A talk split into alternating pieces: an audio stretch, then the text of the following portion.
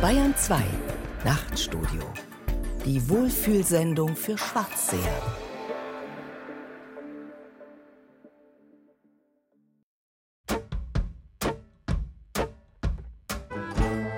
Wildes Denken. Zugeritten und moderiert von Thomas Kretschmer. Das Leben kömmt mir vor als eine Rennebahn und das schon Ende Januar. Einmal, einmal im Jahr muss es mindestens erlaubt sein, den Barockdichter Andreas Gryphius zu zitieren. Gilt schließlich auch 2018 seine zeitlose Beobachtung. Dabei wollten wir bei Wildes Denken dieses Jahr alles ganz anders machen. Das neue Jahr mit einer Sendung beginnen übers Aussteigen und den Eskapismus, das fröhlich selbstvergessene Sein um des Seins willen feiern. Den Plan haben wir auch durchgezogen, aber die Begleitumstände sind die gleichen geblieben wie im vergangenen Jahr. Schon am 3. Januar war klipp und klar, Zitat, wir arbeiten alle immer mehr, ohne Ausnahme sagte da in der Süddeutschen Zeitung die Arbeitssoziologin Sabine Pfeiffer. Von wegen Aussteigen und Eskapismus. Zwei Züge, Schachmatt? Nein, ganz so leicht gibt wildes Denken nicht auf. Und deshalb haben wir einen Gast in dieser Sendung, der alles andere als faul ist, aber seine Energie nicht auf die übliche Weise in klassische Erwerbsarbeit steckt, stattdessen lieber über Elfen forscht oder Hörspielhörerinnen längst vergessene Sprachen der amerikanischen Ureinwohner lehrt. Ich begrüße in Berlin den Künstler und Forscher Wolfgang Müller. Herzlich willkommen. Ja, guten Tag. Schön, dass Sie dabei sind. Ich versuche einmal Ihre Biografie in ein paar Stichworten abzustecken. Musik mit der Band Die tödliche Doris, Subkultur in Berlin-Kreuzberg, Island, geniale Dilettanten, Ganz am Anfang aber steht geboren 1957 in Wolfsburg. Haben Sie jemals bei VW gearbeitet, zum Beispiel in den Sommerferien als Schüler? Nein, gar nicht. Also die Stadt Wolfsburg ist natürlich ganz stark dominiert durch das Volkswagenwerk. Und mein Vater hatte auch gearbeitet und fast alle hängen von dieser Fabrik ab. Aber ich bin noch nicht mal drinne gewesen im Werk. Das war mir immer unheimlich. Lieber weg davon. Ja. Wann und wie haben Sie denn zuletzt den Eskapismus gelebt? Ja, ich weiß nicht, man ist ja immer Teil von Bewegungen durchaus und Stimmungen. Also in den 80ern war das halt so ein bisschen die Punk-Bewegung, also die sozusagen durch die Szene waberte und wo man irgendwie Anknüpfungspunkte fand. Und dann ab und zu muss man sich halt ein bisschen davon lösen, was gerade passiert, weil das dann irgendwie in Bahnen geht, die einem vielleicht nicht so passen. Also es ist auch immer so eine Absetzbewegung. Ich weiß nicht genau, hm, ich forsche halt und gehe so meiner Missverständniswissenschaft nach. Und ja, das sieht dann vielleicht von außen manchmal aus wie Eskapismus, ist es aber vielleicht gar nicht mal unbedingt. Sondern es ist ernsthafte Forschung. Ja, ich gehe dann von einem Punkt auf den anderen. Also 1990, sozusagen als Westberlin keine Insel mehr war und diese Besonderheit des Inselstatus verlor, kriegte ich ein paar Monate später eine Einladung nach äh, Reykjavik von Magnus Paulsen, einem Künstler, der mit Dieter Roth befreundet war, zu einem Reykjaviker Art Festival. Das heißt, ich war schon wieder auf einer Insel, diesmal eine im Atlantik, Nordatlantik. Und dann bin ich halt jedes Jahr nach Island gefahren und habe sozusagen ganz viele Beobachtungen dort notiert, Anregungen bekommen. Und Island war ja damals auch nicht gerade so super in. Also insofern kann man das, den Eskapismus sozusagen da auch irgendwie, könnte man damit in Verbindung bringen. Aber auf jeden Fall habe ich halt eine Menge Sachen da erlebt und festgestellt, die irgendwie so nicht vermittelt wurden. Und das fand ich halt ein großes Forschungsgebiet. Wolfgang Müller, heute zu Gast in Wildes Denken und wir loben heute den Eskapismus. Und den Anfang macht die Kolumnistin, die zu wenig schläft. Irgendwann tut sie es dann doch und dann träumt sich Caro Matzko fort in ein ganz anderes Jahr 2018. Me, myself, me, myself and Matzko. Also eins muss ich vorausschicken. Ich gehöre definitiv nicht zu der Sorte Frauen, die Männer erstmal nach ihrem Sternzeichen fragen. Aber ich gebe zu, ich zittere ab Anfang November meinem Jahreshoroskop in der Vogue entgegen. Denn das stimmt nämlich immer. Und sag mal, wie es ist. Ich würde gern darüber reden. Denn 2018 macht mir, seit ich die Vorhersage studiert habe, eine Heidenangst. Sie finden, in Sachen Effizienz kann Ihnen kaum jemand das Wasser reichen? Nun ja, dass es durchaus Raum nach oben gibt, werden Sie ab 2018 erfahren. Vor allem bei der Arbeit und was Ihre Gesundheit betrifft. Bis es soweit ist, dass Sie in Bestform sind, fühlen Sie sich zeitweise eventuell nicht wirklich wie ein stolzer Löwe, sondern eher wie ein Getriebener. Mehr Sport wäre auch gut. PS, denken Sie daran, dass ein Saturnbesuch kein Spaziergang ist. Er kann sogar einen erhöhten Schlaf- und Kalziumbedarf verursachen.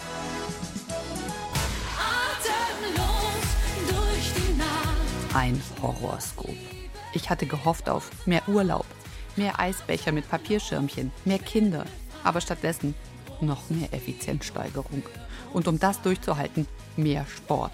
Und das alles womöglich noch mit einem Lächeln im Gesicht. Das ist alles so. Helene Fischer. Ich empfinde mich ja jetzt schon als so deutsch, dass es kaum auszuhalten ist. Und mein E-Mail-Benachrichtigungston ist jetzt schon eine Bedrohung. Liebe Frau Matzko, nichts ist schlimmer als ein junger, übermotivierter Redakteur, der einen mit seinem Elan überredet, etwas zu machen, was man nicht will, meckerte einmal J.J. Sullivan. Gut, jung bin ich nicht mehr, aber immer noch übermotiviert und lernwillig. Deswegen diesmal ein ganz besonderer Auftrag an Sie, nämlich keinen Auftrag zu bekommen. Diesmal dürfen Sie über all das schreiben, was Sie machen, um der lästigen Arbeit als Frontfrau dieses Rundfunksenders zu entgehen. Schüsseldorf, Ihr Redakteur. Moment, Chef. Hier liegt ein Missverständnis vor. Mein Job ist mir alles andere als lästig. Ich leide nur unter permanenter Angst zu scheitern. Keine Ahnung, ob Sie das kennen. Wenn mal kurz nichts los ist, verfalle ich in Panik, dass wir die Miete nicht zahlen können. Und wenn was kommt, verfalle ich in Panik, nicht alles tiptop abliefern zu können. Und wenn ich mich an die Arbeit mache, dann denke ich, dass ich eine schlechte Mutter bin, weil ich nicht für meine Tochter da bin. Apropos, wo steckt die eigentlich gerade? Schnucki! Hä? Was hast du gesagt? Was machst du denn am helllichten Tag im Bett? Schlafen. Hast du wieder die ganze Nacht Animes geglotzt? Nö, Hast du doch. Hab ich nicht. Ich weiß es eh. Oh Mama, lass mich doch endlich mal in Frieden. Woher ich das weiß? Weil ich pünktlich jede Nacht um 1 Uhr aufwache, weil ich laut TÜV Süd zertifizierter Schlaflaboranalyse einen zu hohen Adrenalinspiegel habe. Und dann höre ich natürlich, ob du Binge-Watching betreibst oder nicht. Und nächste Woche, junge Dame, ist Lateinschulaufgabe. Schlaf ist wichtig, um deine Arbeitskraft zu regenerieren. Du schläfst doch auch nicht. Aber ich hab schon das große Latinum. Und was hat's gebracht? Lohn und Brot. Jetzt hast du wieder geschaut wie Helene Fischer beim Tanztraining. Hab ich nicht. Wie Christian Lindner, wenn er ernst drüber kommen will. Aber immerhin drück ich mich nicht vor meiner Verantwortung. Entspann dich mal. Dieser Wellnesswahn ist auch pure Unterdrückung. Mens sana in corpore sano. Das ist tatsächlich der einzige Satz, an den ich mich erinnern kann. Und er hat kein Tunboard. Es geht auch mal ohne. Nichts tun. Keine Mission. Ist auch eine Mission. Zack, bumm. Also, die Tür ist zu. Und ganz ehrlich, mir reicht's. Die Metaebene soll abhauen. Was haben wir aus dem Prinzip Schlaf eigentlich gemacht?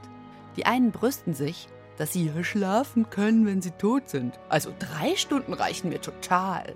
Also viel zu viel, zu viel, zu viel zu tun. Erfolg und Macher bzw. Mackertum signalisieren.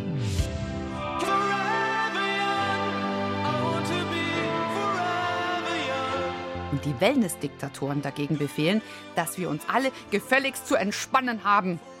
Mindestens Yoga, Meditation, mal zu sich selbst kommen, sich wieder spüren. Und dann gesunder Schlaf, Schönheitsschlaf. Forever young. Denn alles ab 30 ist ja eh raus, vor allem im Schaugeschäft. Ermüdend. Ich will einfach nur für mich schlafen. Ich lege mich also hin und lausche der bekifften Trap-Musik aus dem Kinderzimmer. Ich zähle an die Goldbergers. Ein an die Goldberger. Zwei an die Goldbergers. Drei an die Goldbergers. Vier an die Goldbergers. Da passiert es. Während ich dergestalt zuwider den sogenannten österreichischen Kokaingott beschwöre, betrete ich durch die Türe des mentalen Fuck-Offs mein inneres upside down. Ich träume. Der Brainfuck lässt nach, die Anspannung auch, der Schmerz, alles. Und in meiner Traumwelt bin ich omnipotent. Ich kann fliegen, ich kann zaubern, ich kann so viel Spaghetti mit Tomatensauce essen, wie ich will. Und alle Menschen, die ich liebe, sind da. Und die, die ich hasse, besiege ich. Meine Träume sind so unterhaltsam, dass ich die kommenden Abende Binge-Watching betreibe. Ich gehe um 20.30 Uhr ins Bett, um weiter träumen zu dürfen. Was war denn letzte Nacht wieder bei dir los, Mama? Willst du wissen? Will sie wissen. Also pass auf. Wir waren alle zusammen in unserem Baum, weil wir wohnen in einem Baum. Dort betreiben wir ein Hotel. In jeder Astgabel ist ein Hotelzimmer. Unsere Gäste waren freundliche Honigbienen mit Hut und leichtem Reisegepäck. Gestreifte Raras, die auf ihren fliegenden Zobelhobels angereist waren. Und die Giraffe von nebenan hat die Betten jeden Tag aufgeschüttelt. Doch eines Tages war unser kleines Hotel, das angenehm nach Zirbelkiefer und Sonnenhaut roch, bedroht. Ich wusste, dass ich unsere Traumwelt beschützen musste. Und so zog ich unsichtbare Wände hoch aus flirrender Energie. Das Dunkle nahte, die Ratio, das Wachstum, der dunkle fränkische Lord, der alles aufsaugt und zu seinem macht, was nicht schon seines ist. Markus Söder flog auf seinem irre peinlichen Oldschool-Drachen an. Das hässliche Vieh trug tatsächlich den Namen Flächenfraß. Es wollte unser Baumhaus zerstören, aber es prallte ab an unseren Energiewänden. Die Bienen, die Giraffe, der gestreifte Rara und wir, wir lachten. Das Zobelhobel surrte vor Vergnügen. Es war eine gute Nacht. Sie gehörte nur mir. Ach, Mama, du hättest Sandmännchen werden sollen. Karo Matzko und ihr Aussteigerdomizil im Baum nebenan. Wildes Denken auf Bayern 2 widmet sich heute dem Eskapismus gemeinsam mit dem Künstler Wolfgang Müller aus Berlin. Und Wolfgang Müller, Sie haben es gerade schon erwähnt, Sie sind immer wieder auf Island seit 1990 und forschen dort auch über Elfen. Warum ausgerechnet Elfen? Ja, also dazu muss ich sagen, weil ich äh, dachte jetzt gerade angeregt über das Fliegen und die Vögel. Ich habe 1994 vor den Elfen den Riesenalk entdeckt. Das ist also ein ausgestorbener, flugunfähiger Vogel, den die Isländer bei Sotheby's ersteigert haben, als da mal ein angeboten wurde, ein Vogel. Kürzlich wurden auch drei Falschetikettierte in München entdeckt, übrigens, habe ich in den Medien entnommen. Es gibt also weltweit nur 80 ausgestopfte Exemplare. Und dieser Vogel hat ja was Elfisches, weil die letzten beiden sind 1844 erschlagen worden.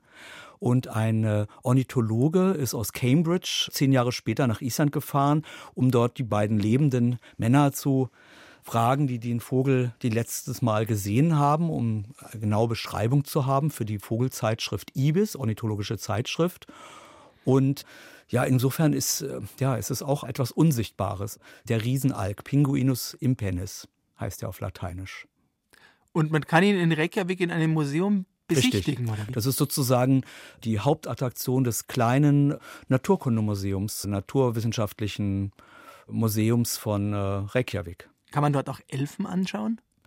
Ja, also ganz in der Nähe gibt es das Saugetier-Penis-Museum und da gibt es tatsächlich einen Glasbehälter und da steht irgendwie ein Aulva Reður drin, also einen Elfenpenis. Den hat ein Politiker damals dem Sigurdur Hjartarson, der dieses Museum eröffnet hatte, geschenkt. Da ist natürlich nichts zu sehen, beziehungsweise nur Leute, die Elfen sehen können, sehen da etwas. Das wollte ich Sie gerade fragen. Können Sie uns noch ein bisschen was über die Elfenforschung erzählen? Ja, also was ich interessant fand, man sagte mir, es gäbe da eine Frau, Erdla Stefansdottir, die würde als Klavierlehrerin arbeiten und würde Isländern Rat geben, wenn die irgendwo was bauen, damit da die Elfenbehausungen nicht gestört werden. Dann habe ich also über einen Freund den Kontakt zu ihr bekommen und habe die dann interviewt. Und die konnte mir dezidiert sehr genau alles Mögliche über Elfen erzählen. Das Interview wurde damals in der Frankfurter Rundschau, so 1995 muss das gewesen sein, veröffentlicht. Und danach kriegte ich halt wahnsinnig viele Nachfragen. Und auch diese Ertler Stephansdottir, die leider vor einigen Jahren verstorben ist, weckte plötzlich großes Interesse. Und ich fand es halt interessant. Tja, ich sehe was, was du nicht siehst, haben wir immer als Kinder gesagt. Ne? Also es gibt eben eine Menge Sachen, die man selber nicht sieht. Dafür gibt es ja auch andere Menschen, die einen darauf aufmerksam machen. Oder Leute, die synästhetische Wahrnehmungen haben. Menschen, die andere Sprachen sprechen, die man nicht versteht, wo man Übersetzungshilfen braucht und so weiter. Neben den Elfen haben Sie sich ja auch intensiv mit den Singvögeln befasst, mit der Blaumeise zum Beispiel. Ja. Aber auch mit dem Gesang von ausgestorbenen Vögeln, die Sie für ein Hörspiel wieder auferstehen ließen. Ist Ihnen auch der gestreifte Rara da mal untergekommen, den wir gerade in dem Beitrag hörten? Nee, da muss ich sagen, da passe ich, ja. Ich habe also den Riesenalk, der fast ein Meter groß war, aufrecht gehend. Visuell ähnelte der dem Pinguin hat aber nichts mit dem, also kommt nicht aus der Familie der Pinguine, aber hat so ein bisschen im Norden die ähnliche Funktion vielleicht gehabt. Und da habe ich mal im Rundfunk von Island, im RUV-Radio, habe ich mal die Lautäußerung dieses Riesenalks nach diesen vorhandenen Beschreibungen rekonstruieren lassen, 1995, 94. Das war anlässlich des 100-jährigen Aussterbens, genau. Sie merken sich gerne Zahlen und Jahrestage. Ja, das sind manchmal so schöne Zufälle. Ne? 1844, 1994. Also ist mir dann halt dann aufgefallen. Das ist ja fast Jubiläum. Ich bin jetzt nicht so ein Geburtstagsmensch und feiere nicht so unbedingt häufig Geburtstag, aber in dem Fall fand ich es interessant, weil natürlich kein Mensch macht da wahrscheinlich ein Jubiläum zum Aussterben eines Vogels, den wir nicht mehr in Bewegung sehen können, den wir nicht mehr hören können. Also gesungen hat er natürlich nicht, das waren Gekrächze, ne? ziemliches. Ganz allgemein gefragt, wie viel Ernsthaftigkeit und Entschlossenheit braucht eine Wissenschaft wie die Ihre, die man ja vielleicht doch in Richtung Eskapismus rücken könnte? Ja, ich glaube, das ist ja ganz wichtig, wenn man wirklich etwas erforschen will, muss man auch Irrwege oder Nebenstränge verfolgen. Die können unwichtig sein, aber manchmal sind auch die unwichtigen äh, Wege entpuppen sich im Nachhinein als entscheidend. Also man kann es nicht im Voraus wissen. Und deswegen muss man eigentlich möglichst viele Möglichkeiten ja, berücksichtigen und sollte eigentlich sich nicht verschließen. Also manchmal kommt man auf ja, groteske Sachen. Also ich hatte zum Beispiel damals einen Film, wo man sah, dass Eva Braun zum Geysir fuhr mit einem isländischen Taxifahrer. Und ich bin dann über die Taxizentrale gekommen bis zu einem Taxi. Man konnte die Nummer erkennen. Bis 1972 hatten die, ab da hatten sie alles verzeichnet, die Taxifahrer. Und jetzt, 15 Jahre später, dann irgendwann sagte mir jemand, der in Island lebt, ja, ich habe jetzt einen Taxifahrer gefunden, weil ich habe einen Zeitungsausschnitt von 1939 gefunden, dass der Taxifahrer mit dem Taxi mit der Nummer R so und so. Der wurde wegen schwerer Trunkenheit angehalten. Also ich meine, das ist doch eine tolle Geschichte. Ne? Absolut. Der, und der Enkel fährt nämlich immer noch Taxi. Und mit dem habe ich jetzt Kontakt aufgenommen. Das heißt also, sein Vater, sein Großvater war Taxifahrer, gehörten zu den allerersten isländischen Taxifahrern, weil in der Zeit, in den 30ern, gab es da noch ganz wenig Taxis. Sehr überschaubar. Da gab es ja kaum Straßen. Ne? Wolfgang Müller, die Taxifahrer auf Island und die Vogelwelt dort. Ein Hoch auf die Vogelwelt singt uns jetzt Mark Oliver Everett. I can't look at the rocket launch, the trophy wives of the astronauts, and I won't listen to their words, cause I like birds.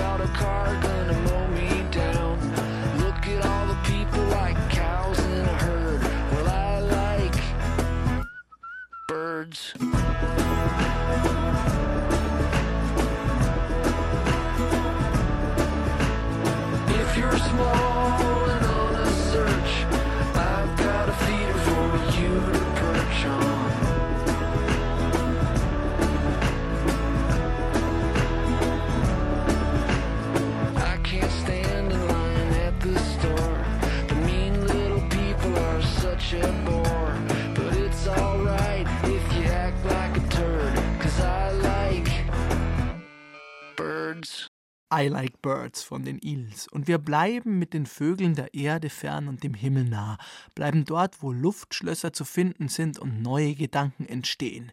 Im Äther, dort, wo Palzers Papierflieger ihre Runden drehen. Walthalzers Papierflieger. Nachrichten aus dem Elfenbeinturm. Die Welt ist eifersüchtig, eifersüchtig auf die, die ihr nicht bedingungslose Anerkennung zollen. Die Anwälte von Majorität und unbedingter Zeitgenossenschaft lieben es, eine Drohkulisse aufzubauen. Sie drohen den Abtrünnigen mit Weltverlust, heften sich hartnäckig an deren Fersen, um herauszufinden, warum diese gern alles stehen und liegen lassen. Von was oder wem könnten solch traurige Gestalten fehlgeleitet worden sein, nämlich abgelenkt? Ist irgendwo da draußen im All eine bessere Welt in Sicht? Ist das Jenseits dem Diesseits vorzuziehen? Sollte die Vergangenheit der bessere Ort sein, die Zukunft, der Rausch oder gar der Tod? Die Welt ist unfassbar eifersüchtig. Seit Platon, Cusanus, Descartes und Kant ist die Beziehung zwischen der Welt und uns allerdings ohnehin gestört. Keiner weiß, ob Welt und Wirklichkeit aufeinander abbildbar sind oder ob die Welt nur eine Illusion ist, die wir bzw. unser Gehirn bloß für keine halten. Deshalb hat der Positivismus vorgeschlagen, von allem das gesamte Material zu erfassen und zu sichten, statt sich in irgendwelchen metaphysischen Spekulationen zu verirren. Das Problem dabei ist, dass im selben Zug aus der Vernunft eine seichte Form der Rationalität hervorgegangen ist, die nur noch Logik und Mathematik und das Rechnen kennt, das Beherrschen wollen der Welt. Wissen wollen, das stets auf sein Gelingen aus ist, bringt aber allein durch sich selbst, daher notwendig, sein Misslingen hervor. Der Preis des Positivismus ist, dass die Welt banal geworden ist, wie schon Nelson Goodman 1951 in The Structure of Appearance erkannt hat, der den Positivismus meint, wenn er von Philosophie spricht. Jede Anstrengung der Philosophie, das Dunkle und Obskure aufzuklären, hat etwas Unerfreuliches.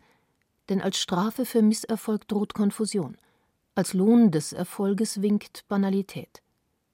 Jede Lösung, ist sie erst einmal gefunden, wird bald langweilig. Und es bleibt nur die Bemühung übrig, das ebenso langweilig zu machen, was noch dunkel genug ist, um uns zu fesseln. Deutlich wird, Eskapismus ist ein Vorwurf, der vor allem die Menschen trifft, die dieser verordneten Banalität entfliehen wollen – und das sind üblicherweise Menschen, die zu ungewöhnlichen Zeiten Schlaf suchen, weil sie ihren Träumen gegenüber der Wirklichkeit den Vorzug geben. Es sind Drogenkonsumenten, Mediennutzer, Bücherleser, Menschen mit Hobbykeller, Autoschrauber sowie Computernerds, die mehr Zeit in virtuellen Parallelwelten verbringen, als ein Tag Stunden hat. Sie alle weichen der Wirklichkeit aus und begehen Weltflucht. Sie alle fliehen ein immer noch banaler werdendes Dasein. In seinem Hauptwerk Das Prinzip Hoffnung konstatiert der Philosoph Ernst Bloch, dass ein Mensch, der Weltflucht begehe, für die technologisch rationale Gesellschaft zwar als unreif gilt, aber dennoch ist es gerade der Weltflüchtling, der den Anstoß zu einem radikalen gesellschaftlichen Wandel zu geben vermag. Eskapisten sind Verächter einer Welt, die nur noch gegenständlich vorzeigbares Wissen produziert und die Vernunft zur Rationalität abgedunkelt hat. Eskapisten sind Entdecker, wie jeder weiß, dem bei einer Zigarette mitten im Partytrubel eine wirklich gute Idee gekommen ist. Denn erst in der Distanz, erst wenn die Routine der Gegenwart hervortritt, dann erscheint die herrschende Wirklichkeit als eine neben vielen anderen. In diesem Moment beherrscht sie mich nicht mehr. Die vorgeblich einzige Welt unterscheidet sich nämlich dadurch, dass sie sich für die beste aller möglichen hält, womit sie die Existenz der anderen letztlich doch anerkennt, wenn auch höchst widerwillig. Dass der Eskapismus keine simple Flucht vor der Wirklichkeit darstellt, das zeigt sich schon daran, dass ja auch die Flucht vor der Wirklichkeit Teil der Wirklichkeit ist. Vielleicht macht sie die Welt überhaupt erst erträglich. An der Weltflucht kann die Wirklichkeit folglich nicht zugrunde gehen, sie gehört ja zu ihr. Anders ausgedrückt, die Welt scheint die Flucht vor sich nötig zu haben. Die Welt, ob unsere oder die 80 anderen, die möglich sind, ist ja ohnehin ein Ort, der seltsamerweise davon geprägt ist, dass er sich unentwegt selbst im Stich lässt. Frisch Verlassene kennen das Gefühl. Hartnäckig will die Welt weg von sich. Das zeigen natürliche Vorgänge wie Schlafen, Dämmern, Träumen, in der Badewanne dösen, philosophieren oder vorm Fernseher wegrüsseln. Gerade Sendungen wie Tagesschau, Hart aber fair oder Anne Will gelten in der Medientheorie als etwas, das den Eskapismus befördert. Man kann die Wirklichkeit fliehen, indem die Teilnahme an ihr an diejenigen delegiert wird, denen man auf dem Bildschirm zuguckt. Und in der Philosophie gilt ohnehin, dass ihre zu Recht vielgepriesene Besonnenheit nur zwischen blinder Welthingabe und Weltabkehr Platz hat. Genau darin besteht übrigens das Wesen menschlicher Tugend im antiken wie im mittelalterlich-scholastischen Sinne.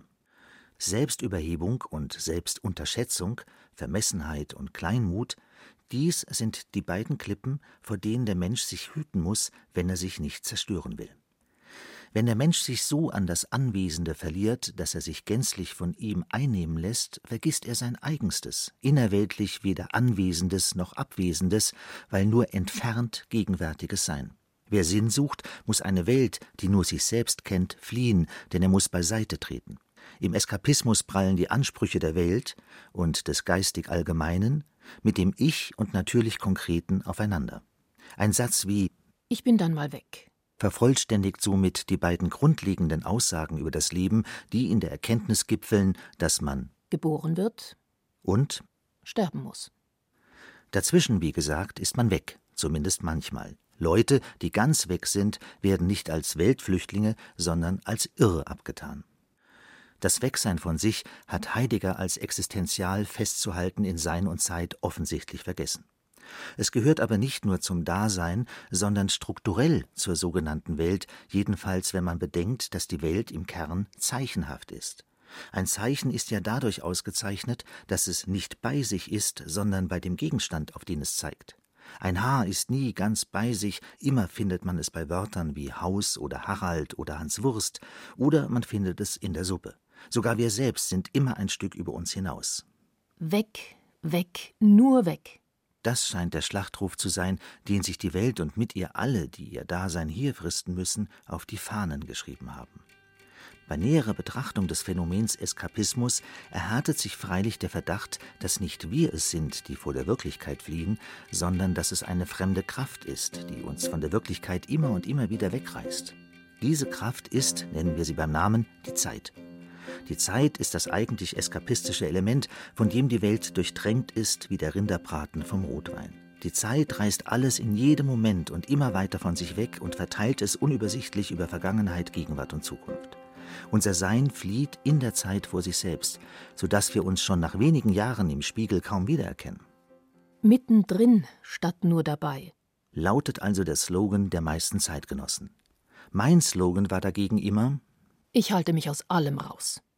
Das mache ich nicht aus Feigheit vor dem Feind, sondern aus Misstrauen gegenüber allem, was statt Individuum Partei sein will, statt einer viele, statt selbst über ich. Maßgeblich ist mir im Hinblick auf Weltflucht Max Stirner und sein Essay Der Einzige und sein Eigentum aus dem Jahr 1845 gewesen. Um zu werden, was man ist, darf man nicht in der Wirklichkeit stecken wie die Rübe im Feld, sondern man muss die Wirklichkeit erinnern. In der Erinnerung ist uns das Erinnerte nicht mehr sinnlich, sondern nur noch semantisch gegeben, freilich mit einem possessiven Index. Die Erinnerung ist nun, indem ich sie erinnere, zu meiner Erinnerung geworden. Indem ich die Welt geflohen bin, habe ich sie zu meiner gemacht. Dass nämlich das Erkennen vom Geschehen meiner jeweiligen Existenz unabhängig wäre, gewissermaßen außerhalb seinen Spielraum hat, gehört zu den Vorurteilen der Neuzeit. Auch der Idealist Georg Wilhelm Friedrich Hegel plädierte für das Recht, ja die Notwendigkeit einer Innenwelt, also der Verinnerlichung. Alle Tätigkeiten des Geistes sind nichts als verschiedene Weisen der Zurückführung des Äußerlichen zu der Innerlichkeit, welche der Geist selbst ist. Denn nur durch diese Zurückführung, durch diese Idealisierung oder Assimilation des Äußerlichen wird und ist er Geist. Die Welt ist das Eigentum des Einzigen, und zum Eigentum wird sie, indem sie erinnert wird, man sich also von ihr entfernt hat. Zum Individuum gehört das Primat der eigenen Handlung vor dem Zwang sozialer, wirtschaftlicher oder politischer Strukturen, also vor der Welt. Man muss alles selber machen, und eben deshalb kann man nichts anderes machen, nichts anderes als Welt und Wirklichkeit zu fliehen. Thomas Palzer über Weltflucht und Wirklichkeiten. Wolfgang Müller, Sie haben es gerade schon erwähnt. Der Schriftsteller Marcel Bayer hat Ihnen einmal den Ehrentitel Missverständniswissenschaftler verliehen. Haben Sie sich als solcher wiedergefunden in dem Beitrag von Thomas Palzer, den wir gerade gehört haben? Ja, also ich fand das sehr interessant, also wo ich das Wort Weltflucht gleich erweitern wollte, wäre in Welten fluchten. Ich fragte mich, ob es eigentlich ein Plural gibt. Welten fluchten. Ne? Also die Möglichkeiten ein bisschen multipliziert. Die Welt scheint die Flucht vor sich nötig zu haben, hat Thomas Palzer gerade festgehalten. Stimmen Sie ihm zu in diesem Fall? Also sagen wir mal, so nötig ist es unheimlich gut zu wissen, dass es also ja nötig ist. Oder dass es möglich ist vielleicht. Ja, dass es möglich ist, genau. Also jede Möglichkeit mehr ist wichtig. Also eine Welt, die alternativlos ist oder es gibt keine Alternativen, das ist Albtraum. Wobei das zurzeit so na, wie soll man sagen, wobei diese Alternativlosigkeit so en vogue ist zurzeit, scheint ja, mir. Ich meine, so ein Künstler kann das ja auch gewissermaßen aufbrechen. Also es kam ja in dem Text auch vor, die Tagesschau zum Beispiel. Und eine Sprecherin der Tagesschau, die immer ansagt, hier ist das deutsche Fernsehen mit der Tagesschau, das ist die Synchronsprecherin Claudia Urbschat-Mingues. Und die spricht in meinem Hörspiel über die Stimmen ausgestorbener Vogelarten, diese ganzen Wissenschaftsbeschreibungen und in verschiedenen Betonungen. Also wenn sie beispielsweise sagt, das Wort Hawaii, das kann man ja meinetwegen zehn verschieden Mal ausgesprochen sagen. Also man kann das Wort Hawaii in zehn verschiedenen Betonungen aussprechen. Man kann sagen Hawaii, Hawaii. Und jedes Mal ist die Insel ein wenig anders. Einmal sieht man mehr den Strand, einmal sind die Palmen zu sehen, dann fliegen die Vögel mehr rum. Es ist lieblich. Also wenn ich heute die Tagesschau gucke und die Stimme auch von Claudia dann höre, dann muss ich halt natürlich jetzt immer an mein Hörspiel denken, Science Vocibus Avium, die Rekonstruktion der Stimmen ausgestorbener Vogelarten. Und dann sehen Sie mehr Welten vor sich als die eine, die da gerade beschrieben wird. Ja, ich sage, es gibt natürlich nie die totale Wahrheit, sondern ich sehe, dass in diesen Zwischentönen, in der Vielheit und der Möglichkeit einfach, da kommen wir der Wahrheit ein wenig näher oder dem, was essentiell und wichtig ist. Wildes Denken auf der Flucht vor der Wirklichkeit heute mit Wolfgang Müller und Thomas Kretschmer. Wir machen eine kurze Rast dort oben auf dem Hügel bei diesem seltsamen Herrn. Day after day, alone on a hill. The man with the foolish grin is keeping perfectly still. But nobody wants to know him. They can see that he's just a fool. And he never gives an answer, but the fool on the hill sees the sun going down, and the eyes in his head see the world spinning round. Die Beatles und The Fool on the Hill. Denn auch die weite Welt des Pop ist heute in großen Teil ein Refugium des Eskapismus. In unzähligen Wiederveröffentlichungen und Remaster-Serien finden die ergrauten Vinylkäufer von heute die verlorene Zeit ihrer jungen Jahre wieder. Wer will es ihnen verdenken? Und solange es Musiker, Label und die letzten Plattenläden am Leben hält, ist auch nichts dagegen zu sagen. Nur dass Pop eben nicht mehr den Ton vorgibt oder in irgendeiner Form Avantgarde geblieben ist. Wer braucht in diesem Jahrhundert überhaupt so etwas wie Avantgarde, wo es doch eh schon viel zu schnell über die Welt hereingebrochen ist?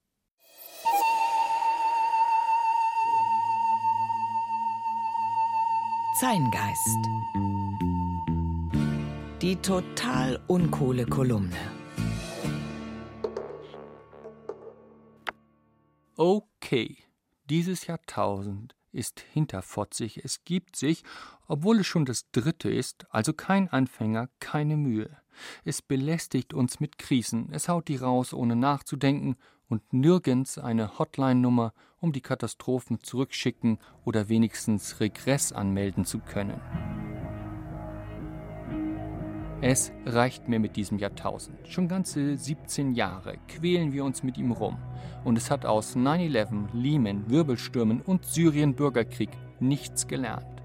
Immer noch fällt diesem vermaledeiten Jahrtausend eine neue Krise ein. Bald hänge ich einen Zettel an einen Münchner Straßenbaum. Jahrtausend günstig abzugeben. Irgendein Idiot wird sich des Dings schon annehmen. Ich weiß, alle anderen müssen auch mit dem Jahrtausend zurechtkommen. Aber mir reicht es nach diesem fulminant katastrophalen Anfang. Zugegeben, ich bin ein Etui-Mensch. Es gibt Abende, an denen ich zwar den Herd putze, aber nur, um in Ruhe Radio hören zu können. Abende, an denen ich nicht einmal so tue, als würde ich meiner Frau zuhören, wenn sie mir die Wahloptionen unserer Tochter in der Oberstufe referiert. Abende, an denen eine schalldichte Wand zwischen mir und der Welt steht, und ich mit den Fingern vorsichtig über das Mauerwerk zur Außenwelt streichle und dann ganz leise sage Danke. Die Wand besteht vorwiegend aus Buchrücken und LP-Hüllen. Ich bin, wie Sie sich denken können, altmodisch. So altmodisch, dass ich die dritte Symphonie von Mahler für kurzweilig halte und Beethovens Streichquartett Opus 132 mitsingen kann. Diese Wand zur Außenwelt besteht wie jede gute Verteidigungsanlage aus zwei Ringen, um Eindringlinge abzuhalten. Erstens aus Ruhe und zweitens aus Einsamkeit hört sich harmlos an, aber gerade im Familienleben erweisen sich die zwei als mörderisch effektiv, über die ist noch keiner hinweggekommen. Es gibt sie übrigens auch in einer To-Go-Version, überall einsetzbar. Ich kann es nur jedem empfehlen, ein Band mit Essays von Judith Butler oder Mille Plateau von Deleuze und Guattari aufzuschlagen, und noch der lauteste Hotelpool ist plötzlich hinter dem Ereignishorizont verschwunden, unendlich weit weg. Papier kann abschirmender sein als Beton. Ach, denke ich in meiner Küche vor dem blitzenden Herd, ich könnte mal wieder meine Hölderlin-Ausgabe hervorholen, fotokopierte Manuskriptseiten, Transkripte, die komplette Entstehung jedes Gedichts. Und ich fühle mich ruhig und sicher und ja, allein, aber ein sehr gutes Gefühl von Alleinsein.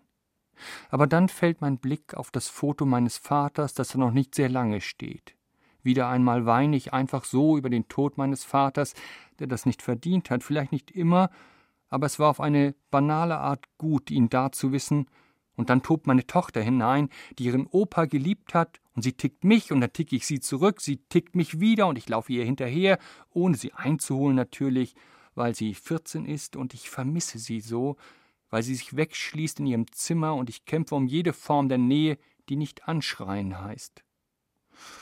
Und dann, wenn ich nicht mehr hinter ihr herjagen kann, dann setze ich mich aufs Sofa neben meine stirnrunzelnde, also nur ein klein bisschen verärgerte Frau und lehne mich an ihre Schulter, ohne mich schwer zu machen. Gemeinsam sehen wir die Nachrichten mit einer gehörigen Portion Tod, wie üblich etwas ungerecht über die Welt verteilt, und ich sage, okay, drittes Jahrtausend, ich gebe dir nochmal eine Chance. Du bist halt in deinen Pflegeljahren, aber bevor meine Tochter groß ist, musst du noch einiges in Ordnung bringen. Sonst kommen wir nicht zusammen, sonst war's das, sonst gebe ich dich zur Adoption frei und tschüss. Kannst ja sehen, wie du ohne mich zurechtkommst. Martin Zein macht ein Versöhnungsangebot. Mal sehen, ob das dritte Jahrtausend darauf eingeht. Wolfgang Müller, Sie leben seit vielen Jahren in Berlin. Wie wehren Sie sich gegen die Zumutungen der Hauptstadtwirklichkeit?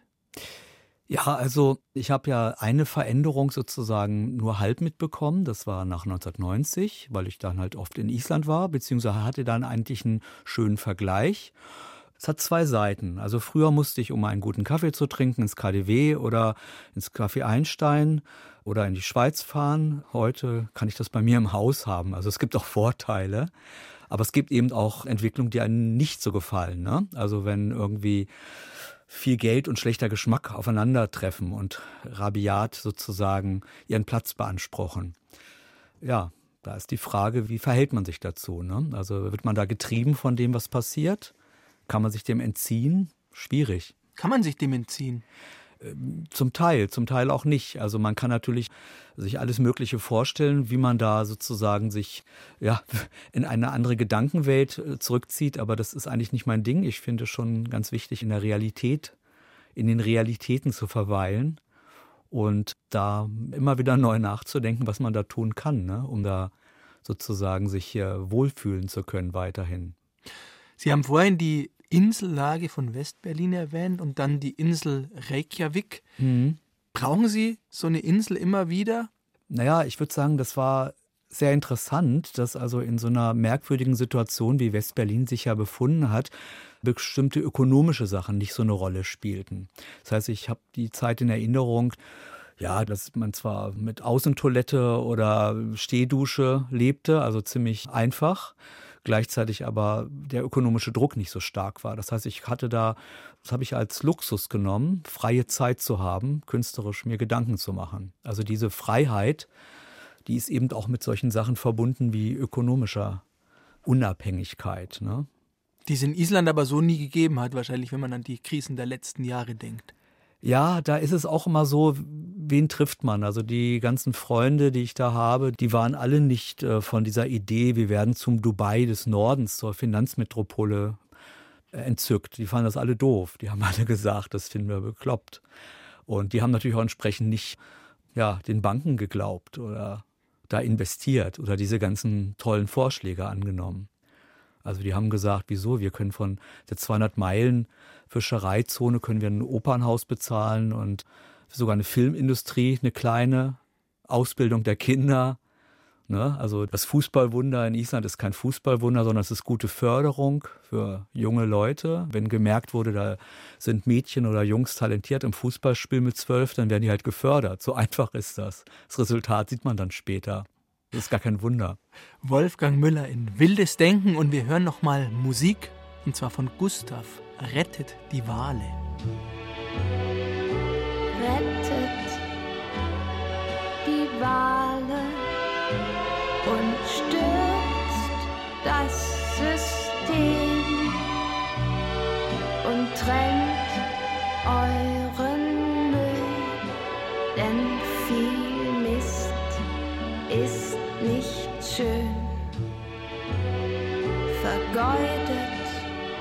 eure Jugend und sagt nicht Neger und nicht Tusch und seid ihr eures Lebens müde, legt Hand an euch und macht Schluss. Bitte selten um Verzeihung und füttert Tauben und lasst den Kindern ihre Meinung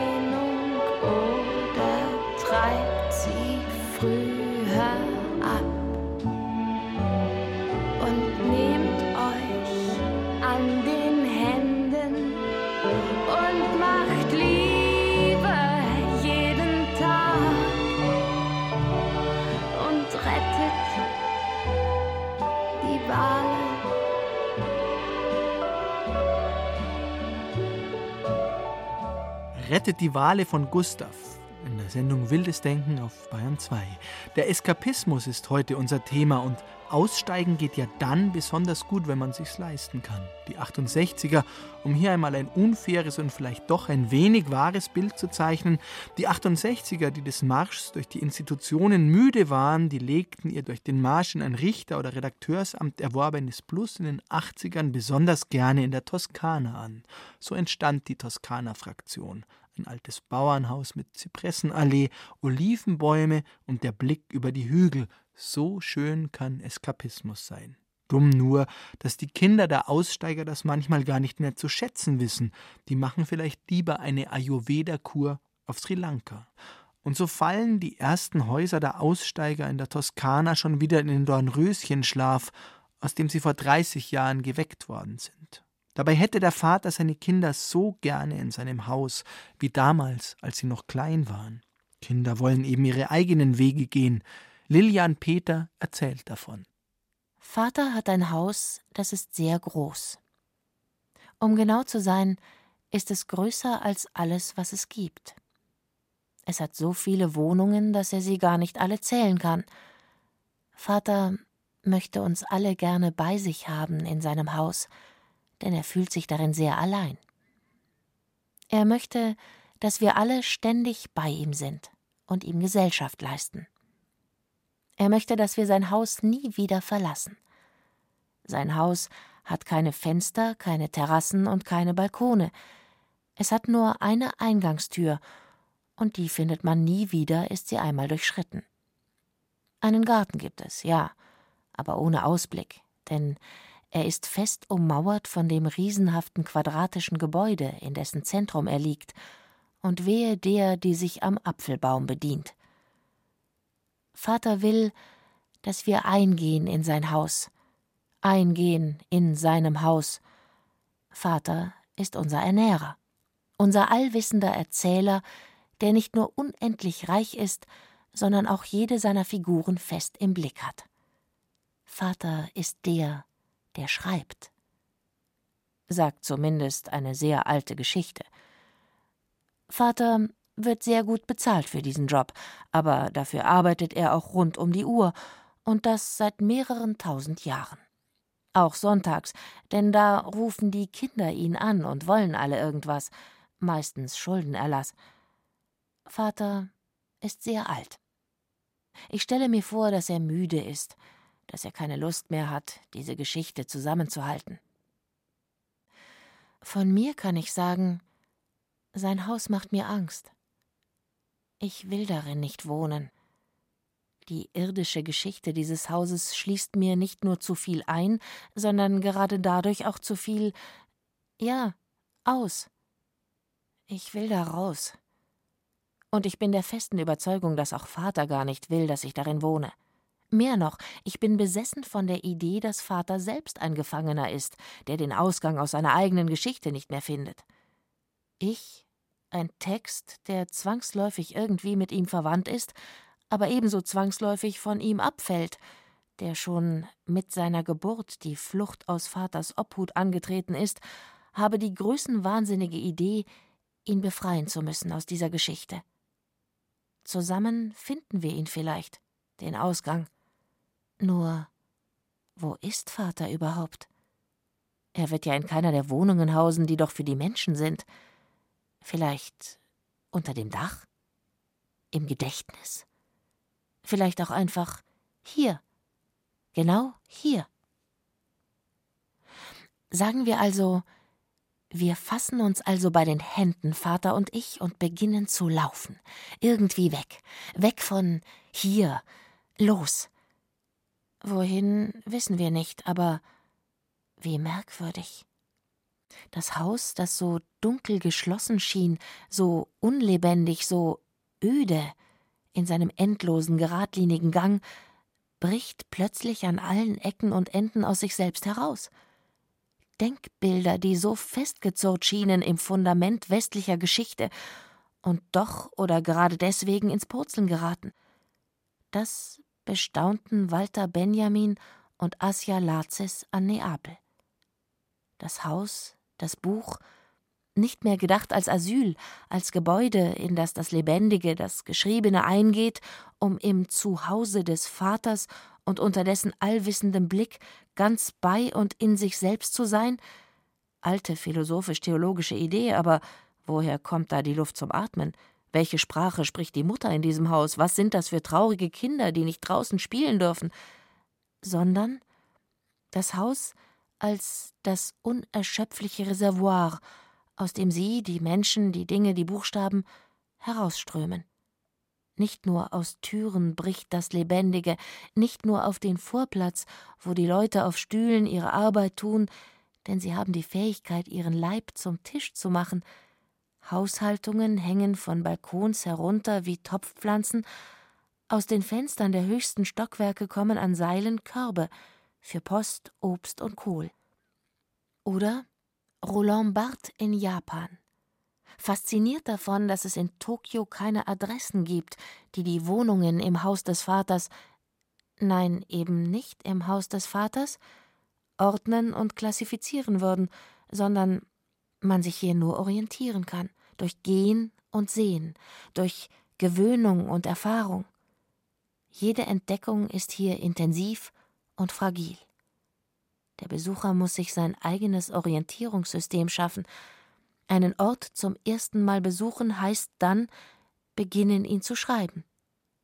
Da die Adresse ungeschrieben ist, muss sie sich eine eigene Schrift schaffen.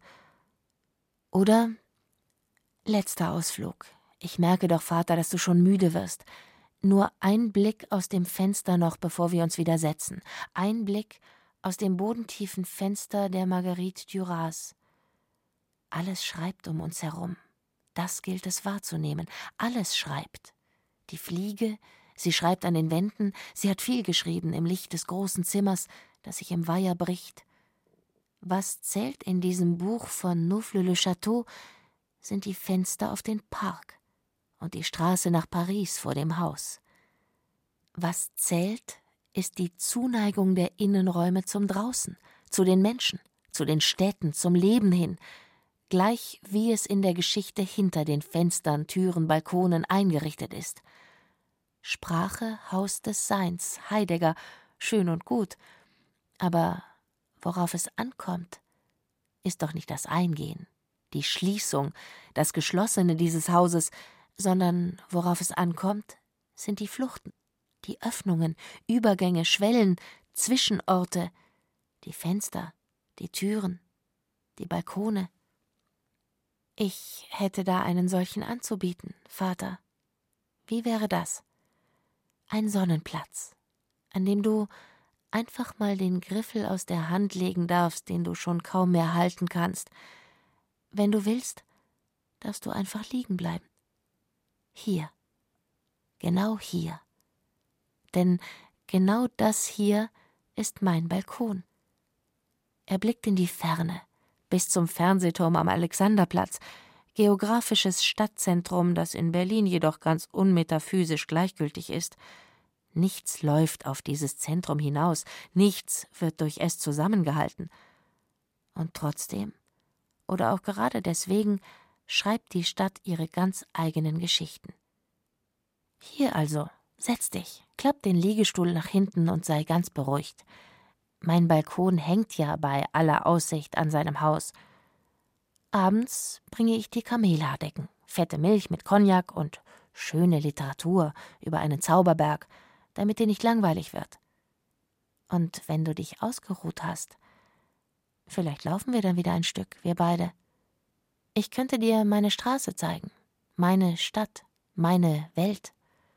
Oder aber, und auch das wäre für mich mehr als in Ordnung, du bleibst einfach hier liegen, genießt deinen Ruhestand. Und ich, ein Text, der ganz für sich selbst sprechen kann. Ich gehe hinaus in die Welt. Lilian Peter reißt die Fenster weit auf, am Ende dieses wilden Denkens, auch so ein Haus, in dem es viele Zimmer gibt. Wolfgang Müller nach fast einer Stunde mit Texten, Gedanken und Musik zu Eskapismus und Verweigerung. Was ist Ihr Resümee? Wie viel Eskapismus wollen oder sollen und können wir uns erlauben? Also ich finde, das ist ja auch nicht unbedingt immer kontrollierbar. Also in dem Moment, wo ich den Text jetzt gerade gehört habe, musste ich sofort an ein Haus gegenüber denken. Das ist das alte Künstlerhaus Bethanien. Das war früher ein Lungen-TBC-Krankenhaus. Dort ist Anita Berber gestorben, die in einem Porträt von Otto Dix überliefert wurde, die Skandaltänzerin. Die ist 29 Jahre alt geworden und dann bin ich einfach in Gedanken ein paar Schritte weitergegangen, war an der Köpenicker Straße, dort, wo die Grotesktänzerin Valeska Gerd, über die ich auch ein Buch geschrieben hatte und recherchiert hatte, aufgewachsen ist. Ja, ich habe gleich einen kleinen Spaziergang gemacht. Also ich denke, ja, das ist ja auch ein kleiner Eskapismus, den ich mir geleistet habe, oder? Und unbedingt leisten sollten. Ja, unbedingt. Also weil Bilder entstehen. Ne? Also ich finde das wichtig, dass die Türen und die Fenster immer ein bisschen geöffnet bleiben, damit frische Luft reinkommt.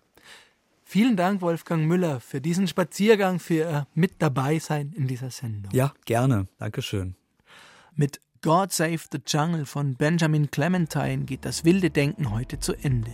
Nach den Nachrichten geht es hier auf Bayern 2 weiter mit den Radiotexten und dem literarischen Rätsel Nemo.